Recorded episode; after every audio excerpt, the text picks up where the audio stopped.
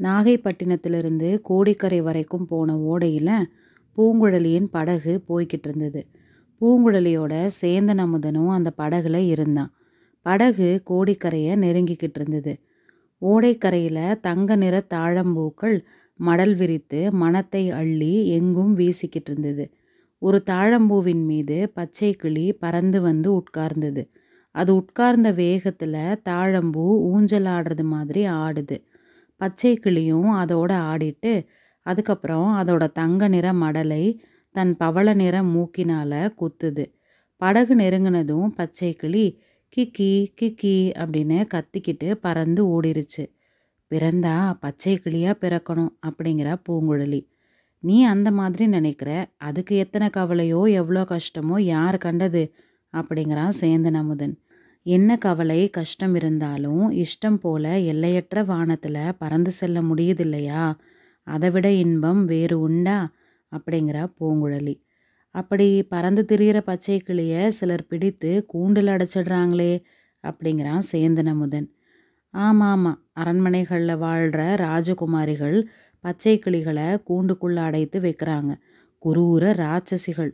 கிளிகளை கூண்டில் அடைச்சிட்டு அதோட கொஞ்சி விளையாடுறாங்க. நான் மட்டும் ஏதாவது ஒரு அரண்மனையில் சேடி பெண்ணாக இருந்தால் கூண்டில் அடைப்பட்ட கிளிகளுக்கு விஷம் வைத்து கொன்னுடுவேன். கிளிகளை பிடித்து கூண்டில் அடைக்கும் ராஜகுமாரிகளுக்கும் விஷத்தை கொடுத்துடுவேன். நீ இப்போ பேசுகிறத கேட்டால் உன்னையும் குரூர ராட்சசி அப்படின்னு தான் சொல்லுவாங்க. சொன்னால் சொல்லட்டுமே. நான் ராட்சசியாக இருந்தாலும் இருப்பேன் ராஜகுமாரியாக இருக்க மாட்டேன். ராஜகுமாரிகளின் மீது உனக்கு ஏன் இத்தனை கோபம் பூங்குழலி? பார்க்க போனால் அவங்க மேலேயும் பரிதாபப்பட வேண்டியது தானே. கூண்டில் அடைப்பட்ட பச்சை கிளிகளை மாதிரி தான் அவங்களும் அரண்மனைக்குள்ளே அடைப்பட்டு காலங்கழிக்க வேண்டியிருக்குது தப்பித்தவறி அவங்க வெளியில் புறப்பட்டால் எத்தனை கட்டுக்காவல் எத்தனை ரகசியம் எத்தனை ஜாக்கிரதை. உன்ன மாதிரி அவங்க படகுல ஏறிக்கிட்டு தன்னந்தனியாக ஓடையிலும் கடலிலும் போக முடியுமா? இஷ்டப்படி துள்ளி திரியும் மானை மாதிரி காட்டில் சுற்றி அலைய முடியுமா? அவங்கள யார் அடைஞ்சு கிடக்க சொல்கிறாங்க நான் சொல்லலையே. இஷ்டம் இருந்தால் அவங்களும் காட்டில் அலைந்து திரியறது தானே. இஷ்டம் மட்டும் போதாது. அவங்கவுங்களுடைய பிறப்பு வளர்ப்பையும் பொறுத்தது. கிளிய மாதிரி நீயும் வானத்தில் பறக்க விரும்புகிற அது முடிகிற காரியமா? கடற்கரையில் நீ பிறந்து வளர்ந்த. அதனால் இவ்வளோ சுயேட்சையாக இருக்க முடியுது. இன்னும் ஒரு விசித்திரத்தை கேளு. சில நாள் கூண்டில் அடைப்பட்டு ராஜகுமாரிகளின் கையினால் உணவு அருந்தி பழக்கப்பட்ட கிளிகள் பிறகு கூண்டை திறந்து விட்டாலும் ஓடிப்போகவே விரும்புறதில்லையாம். சிறிது தூரம் பறந்து வட்டமிட்டுட்டு அதுக்கப்புறம் க்ரீச் க்ரீச்னு கத்திக்கிட்டு கூண்டுக்குள்ளே திரும்பி வந்துடுமா தஞ்சையிலும் பழையாறையிலும் இருக்கிற அரண்மனைகளில் இதை நானே நேரில் பார்த்துருக்கிறேனே. அந்த மாதிரி கூண்டில் அடைப்படுறதுக்கு நான் ஒரு நாளும் சம்மதிக்க மாட்டேன். நான் கிளியாக இருந்தால் சொல்கிறேன் என்னை கூண்டில் அடைச்சி வச்சு அமுதூட்ட வரும் ராஜகுமாரியின் கையை வெடுக்குன்னு கடிச்சிருவேன்.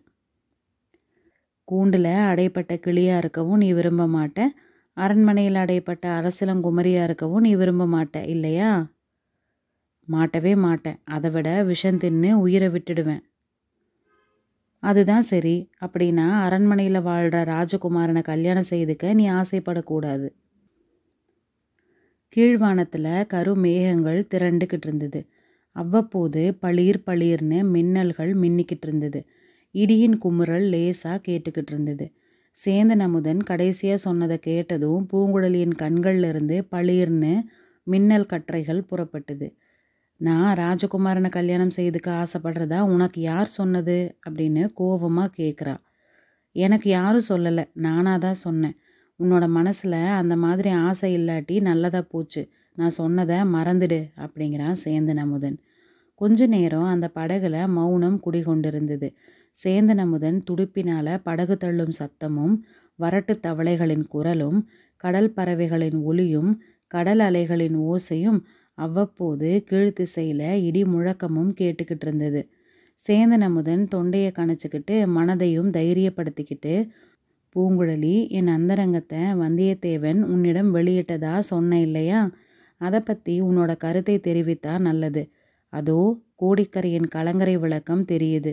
இனி உன்னோட தனியாக பேசுகிற சந்தர்ப்பம் கிடைக்காம போகலாம். நாளைக்கு நானும் புறப்பட்டு போகணும். தஞ்சையில் என் தாயாரை தனியாக விட்டுட்டு வந்து வெகு நாள் ஆகுது அப்படிங்கிறான். வந்தியத்தேவன் உனக்காக ஏன் தூது செல்லணும்? உனக்கு வாய் இல்லையா? கேட்க வேண்டியதை நேரில் கேட்டுடேன் அப்படிங்கிறா பூங்குழலி.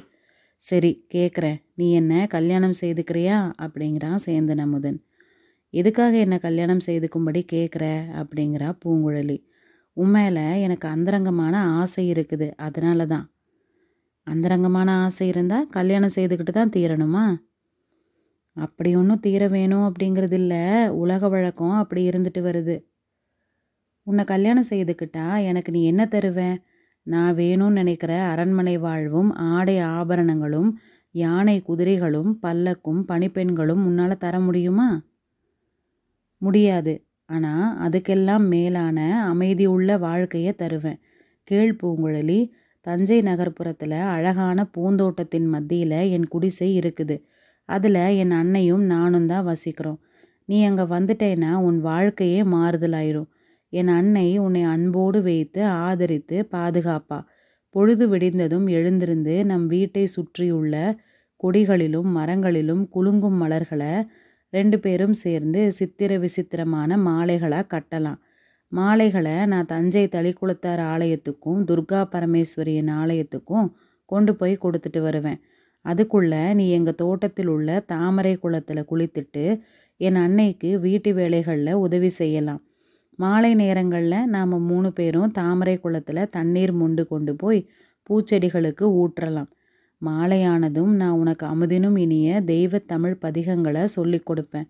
உன்னுடைய மதுரமான குரலில் அதை பாடுனா பாடிய உன் நாவும் இனிக்கும் கேட்கும் என் காதும் இனிக்கும். நமக்கு விருப்பம் இருந்தால் ஆலயத்துக்கு போய் இறைவனை தரிசனம் பண்ணிட்டு அந்த தெய்வ பாடல்களை பாடிட்டும் வரலாம். கோயிலுக்கு வரும் பக்தர்களும் கேட்டு மகிழ்வாங்க. பூங்குழலி இதை விட இனிய வாழ்க்கை மகிழ்ச்சி அளிக்கும் வாழ்க்கை உலகில் வேறு என்ன இருக்க முடியும்?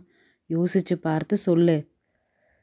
இந்த மாதிரி சேந்தன் அமுதன் சொன்னதையெல்லாம் கேட்டுட்டு பூங்குழலி கலகலான்னு சிரிக்கிறா.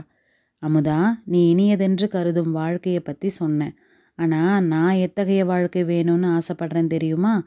வானுலகத்துக்கு போய் தேவேந்திரனை மணந்துக்க ஆசைப்படுறேன். தேவேந்திரனுடைய ஐராவதத்தில் ஏறி வானத்தில் மேக மண்டலங்களுக்கு மத்தியில் பிரயாணம் செய்ய விரும்புகிறேன் தேவேந்திரனுடைய கையில் இருந்த வஜ்ராயத்தை பிடுங்கி மேகக்கூட்டங்களின் மீது பிரயோகிக்க ஆசைப்படுறேன்.